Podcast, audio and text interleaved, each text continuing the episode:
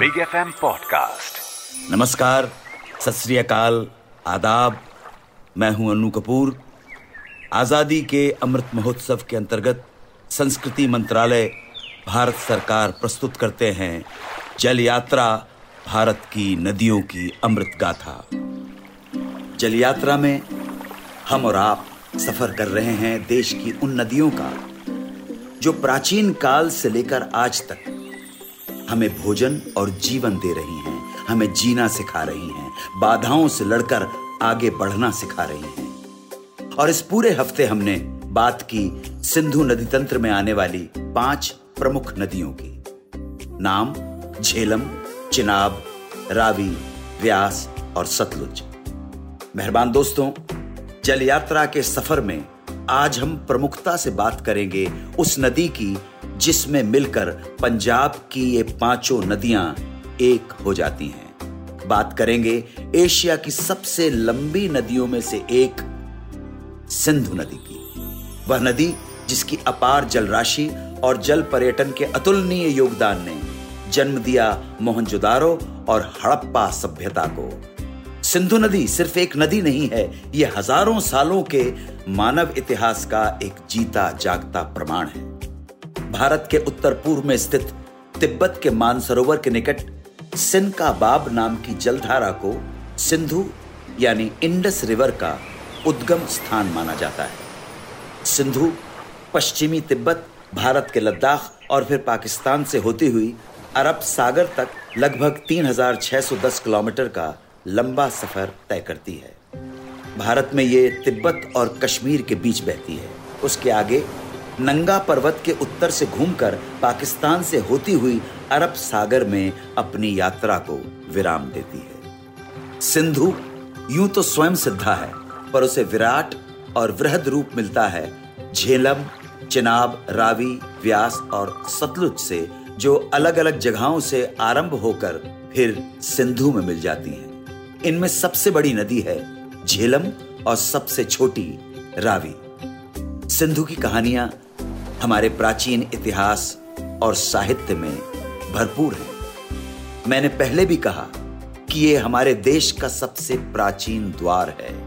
यहीं से दुनिया भर की प्रजातियाँ इस देश में आई, जिन्होंने कभी इसे आर्यवर्त कहा, कभी भरतखंड तो कभी हिंदुस्तान।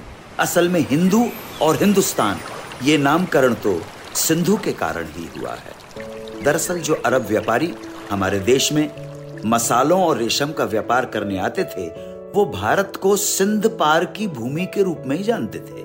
उनकी स्थानीय भाषा में सा शब्द का उच्चारण अ के रूप में किया जाता है, जिसके चिन्ह ईरान के प्राचीन ग्रंथ अवेस्ता में भी मिलते हैं। तो उन्होंने सिंधु को कहा, हिंदू, उनका सिंधुस्तान बना पूरी दुनिया के लिए हिंदुस्तान। सिंधु नदी की प्राचीनता और वैभव इसी बात से सिद्ध होती है कि इसका वर्णन दुनिया के हर प्राचीन ग्रंथ में है। ऋग्वेद के अनुसार, सिंधु के किनारे ही वैदिक धर्म संस्कृति का उद्गम और विस्तार हुआ। वाल्मीकि रामायण में सिंधु को महानदी कहा गया है। जैन ग्रंथ जम्बुद्वीप प्रज्ञप्ति में भी सिंधु नदी का वर्णन है। महाभारत की एक कथा के अनुसार, सिंधु नदी की उत्पत्ति का कारण राजा भगीरथ की तपस्या है। भगीरथ की घोर तपस्या से जब पृथ्वी पर गंगा अवतरित हुई तो छह अलग अलग नदियाँ बनी तीन पूर्व की ओर और, तीन पश्चिम की ओर। सिंधु पश्चिम की ओर बहने वाली उन्हीं पवित्र नदियों में से एक है। पर दुख की बात है जब अखंड भारत का बंटवारा हुआ तब लगभग पूरी सिंधु नदी पाकिस्तान के हिस्से में चली गई। उससे जुड़े ऐतिहासिक तथ्य नष्ट हो गए सांस्कृतिक धरोहर नष्ट हो गई मुल्तान में सिंधु चिनाब के किनारे पर श्री कृष्ण के पुत्र सांब की याद में एक प्राचीन सूर्य मंदिर था, जो कोणार्क के सूर्य मंदिर से मिलता जुलता था। लेकिन अब उसके सिर्फ़ अवशेष ही बचे हैं।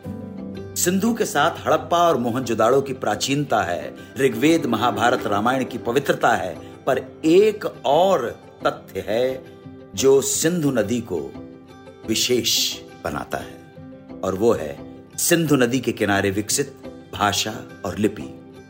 इस भाषा और लिपि को आज तक पढ़ा नहीं जा सका है। परंतु यह किसी युग में निश्चित रूप से जीवंत रही होगी। कुछ विद्वान मानते हैं कि सिंधु घाटी सभ्यता की भाषा द्रविण पूर्व यानी प्रोटो द्रविडियन भाषा थी। क्या पता कौन सा गहन ज्ञान हो जो इस भाषा में संरक्षित हो। यह बात अपने आप में जितनी महत्वपूर्ण है उतनी ही महत्वपूर्ण है सिंधु पर बनने वाली परियोजनाएँ। कई योजनाएँ हैं जो सिंधु के जल को दूर दराज के क्षेत्रों में पहुँचा रही हैं। जल यात्रा करते हुए आज के अंतिम पड़ाव पर पहुँच गए और यह पड़ाव आज एक खास महत्व भी रखता है, क्योंकि आज बात होगी पूरे सिंधु नदी तंत्र की बहुजन हिताय, बहुजन सुखाय परियोजनाओं के बारे में। नदियों की यह यात्रा अविरत जारी है। इस पूरे हफ़्ते हमने बात की है सिंधु नदी तंत्र की। आज इस हफ़्ते का आखिरी पड़ाव है। सिंधु नदी अपनी जलधारा से भारत के कई इलाकों को सींचते हुए उसे हरा भरा बनाए रखती है। प्राचीन काल में इसके आसपास कई छोटे बड़े जंगल बसा करते थे, जिसमें विभिन्न प्रकार के पेड़ पौधे एवं पशु पक्षियों का वास हुआ करता था। ये जंगल वर्तमान में काफ़ी कम हो गए हैं, पर फिर भी कुछ खासियत अभी भी सिंधु नदी और उसके किनारों पर पाई जाती है, जैसे इंडस रिवर डॉल्फिन। ये इंडस रिवर डॉल्फिन एक विशेष एवं महत्वपूर्ण जलीय जीव है। सिंधु नदी डॉल्फिन को लुप्त प्राय एंडेंजर्ड स्पेसीज के रूप में वर्गीकृत किया गया है। ये डॉल्फिन गंगा में पाई जाने वाली गैंगेटिक डॉल्फिन से काफ़ी हद तक मिलती है। अब अगर बांधों की बात हो तो सिंधु नदी के ऊपर कई बाँध बने हुए हैं। बस ये बाँध अपेक्षाकृत छोटे हैं, क्योंकि सिंधु मुख्यतः भारत में लेह और लद्दाख में बहती है और भौगोलिक स्थिति के कारण लद्दाख क्षेत्र में बड़ी जल विद्युत परियोजनाओं का निर्माण संभव नहीं है। पर जो संभव है, उसका लाभ सिंधु से लगातार मिल रहा है। अभी हाल ही में भारत सरकार ने लद्दाख में सिंधु और उसकी सहायक नदियों पर 144 मेगावाट की आठ जल विद्युत परियोजनाओं को मंजूरी प्रदान कर दी है। ये परियोजनाएँ लद्दाख के कारगिल और लेह जिलों में स्थापित की जाएँगी।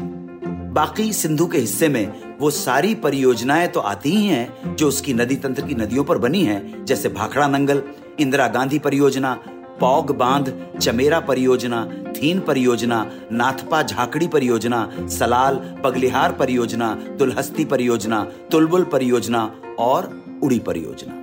इस तरह से देखा जाए तो सिंधु नदी तंत्र जन सेवा और परमार्थ की एक बहुत बड़ी बानगी है। तो श्रोताओं, सिंधु नदी तंत्र की ये रोमांचक यात्रा भी अब अपने समापन की ओर पहुँचती है। इसकी एक विशेषता यह भी है कि सिंधु नदी जाति, धर्म और क्षेत्र को बिना भेदभाव के अपने अतुलनीय प्रेम से सींचती है। जम्मू, कश्मीर, लेह, लद्दाख, पंजाब, हिमाचल और पाकिस्तान के पंजाब खैर पख्तून सिंध इत्यादि क्षेत्रों से गुजरती हुई समरसता का संदेश देती है। समस्त वसुदेव कुटुंबकम का संदेश देती है। कोशिश यह है कि इस नदी के जल से तृप्त होते हम सब में ये समरसता का गुण आए और हम मिलकर देश का, मानवता का भला कर सके, कल्याण कर सके। मैं आपसे आज्ञा लेता हूँ, फिर मुलाकात होगी। जल यात्रा के अगले शो में इंतज़ार कीजिए और सुनते रहिए आज़ादी के अमृत महोत्सव के अंतर्गत संस्कृति मंत्रालय भारत सरकार की प्रस्तुति जल यात्रा भारत की नदियों की अमृत गाथा अन्नू कपूर के साथ सिर्फ़ बिग एफ़ पर नमस्कार जय हिंद वंदे मातरम big F M podcast Subscribe and follow Big FM. Also visit bigfmindia.com for more.